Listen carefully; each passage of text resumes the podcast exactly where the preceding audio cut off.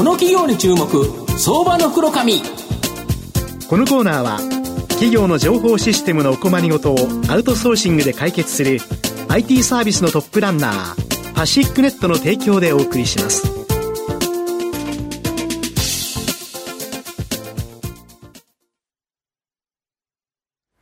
ここからは、相場の福の神こと、藤本信之さんとともにお送りします。藤本さん、こんにちは。毎度、相場の福の神こと、藤本でございます。よろしくお願いいたします。よろしくお願いします。まあ、マザー指数がぐだぐだという形で、でね、個人投資がかなりしんどいなと思うんですけど、まあ、阪神がマジック29ということで、でねはい、あれに向かってですね、頑張ってるっていう形なので、まあ、元気よくご紹介したいというふうに思います。今日ご紹介させていただきますのが、証券コード7455、東証プライム上場、パリミキホールディングス代表取締役社長の澤田正宏さんにお越しいただいてます。澤田社長、よろしくお願いします。よろしくお願いいたします。よろしくお願いいたします。パリミキホールディングスは東証プライムに上場しており、現在株価が346円、1単位3万5千円弱で買えます。JR と京浜急行の品川駅に近い東京都港区港南にですね、本社がある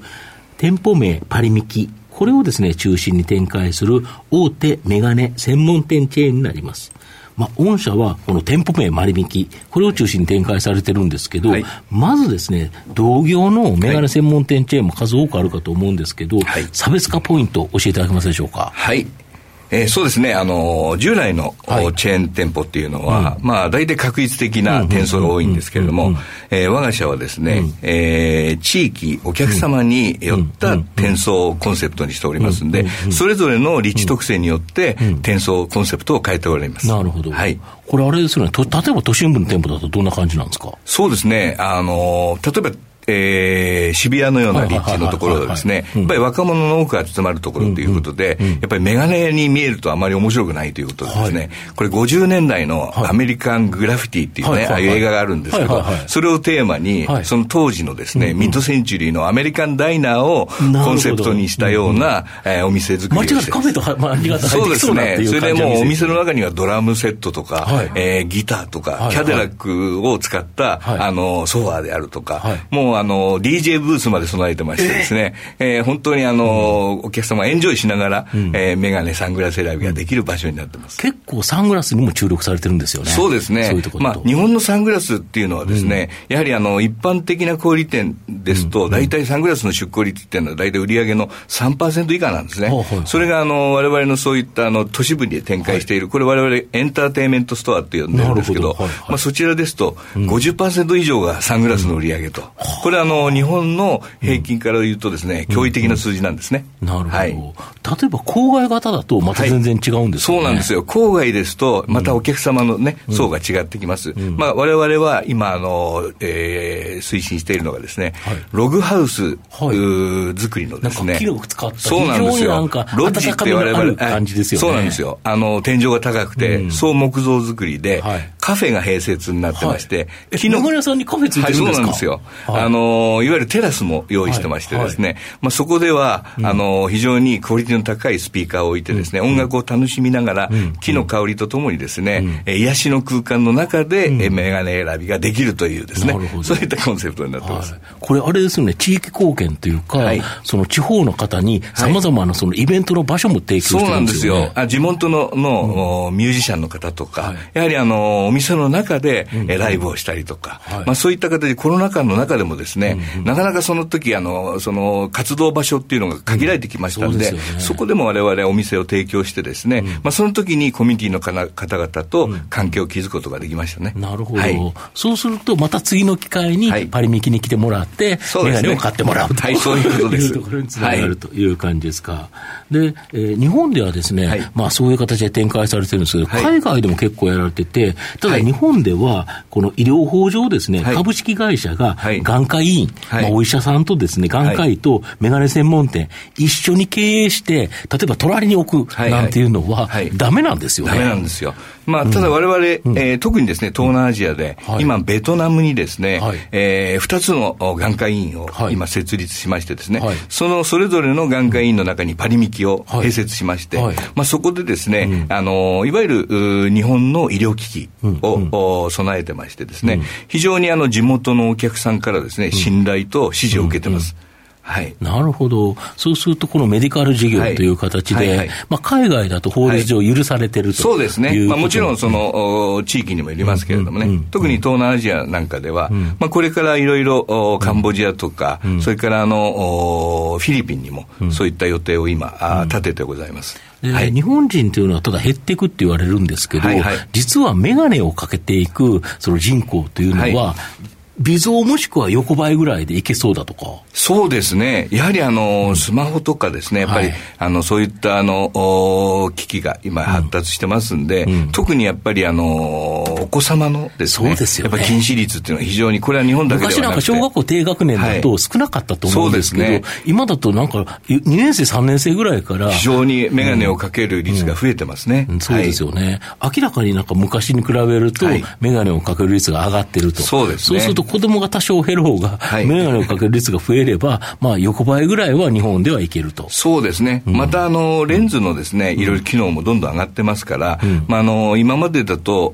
おえー、遠近療養だったら遠近療養だけだったんですけど、また中近療養とか、え近々とかですね、はいはい、その、そのお客様の作業距離によってですね、いろいろな、あの、新しいアイテムが出てますんで、そのお客様のライフスタイルに沿った、あの、メガネの提案ができるようになってきてます。ということは、メガネの数も増えると。そうですね。要は、その、えー、その日の、あれによって変えていくと。はいはい、そうです。今までですと、まあ、一つとか二つだったんですけど、やはりあの、その方のご職業によってですね、例えば、あの、運転をご職業にされてる方は、まあ、夕方のちょっとこう、見にくい時とか、雨が降ってる時なんかには、あ特別にそのギラつきがカットされるようなレンズがあるとか、まあ、そういったふうにですね、いろいろな機能がどんどん進んでますんで、お客様の要望に合ったレンズ提案ができるようになってきてます。なるほど。あと、まあ、国内においてはサングラスなどを中心にインバウンド、はい、訪日外国人、はいまあ、コロナの発表があって、はい、中国を除けば、はい、もうなんかコロナ前をもう上回ってきたと。そうですね。確かにめちゃめちゃ訪日外国人、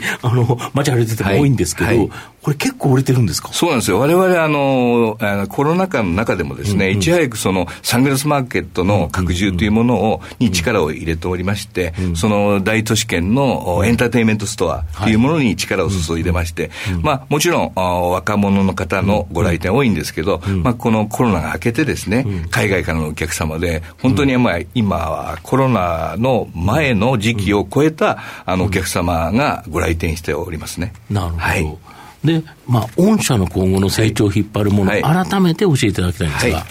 まあ、あのー、私どもはですね、はい、やはりあの、立地特性に合わせた店舗戦略というのをですね、まあ、引き続きて、あのー、力を入れていきたいというのはもちろんなんですけども、うん、まあ、あのー、ここ特に大都市圏に関してはですね、はい、えー、サングラスの市場の拡大というのを、我々あの、これ得意にしておりますんで、うん、えー、力をさ,、えー、さらに、えー、注いでいく。それから郊外においてはですね、はい、このログハウス型のロッジ店、これが非常に。のある感じですね。そうなんですよ。地域のコミュニティ、コミュニティと結びついてですね、えー、地域のランドマークを目指してですね、えー、展開をしていきたいなというふうに考えてます。パリに行くとなんか楽しいことをやってるぞっていうのがあると、ねはい、お店でライブをやったりとか、まあ地元のですね、えー、いわゆるアクセサリーショップが集まってですね、そういうところでマーケットを開いたりとか。なるほど、なるほど。はい。要はメガネ以外だったら売ってもらってもいいと。そうです、そうですよね。はい、メガネ売ってもらったらね、はい、商売敵ですからね。なるほど。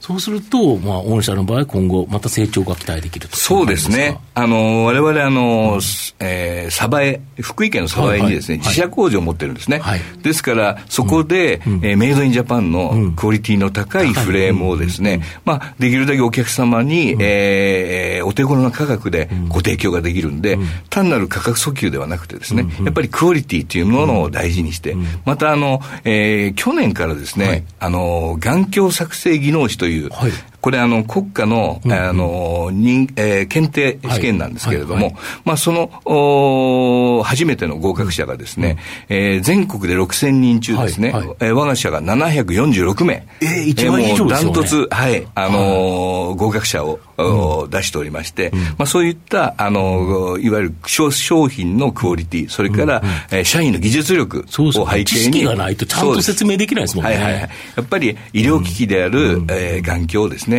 うん、あの、お客さんにもご満足をいただけるような状態でご提供を申し上げるということが、うん、えー、言えるんではないかなと。なるほど。はい。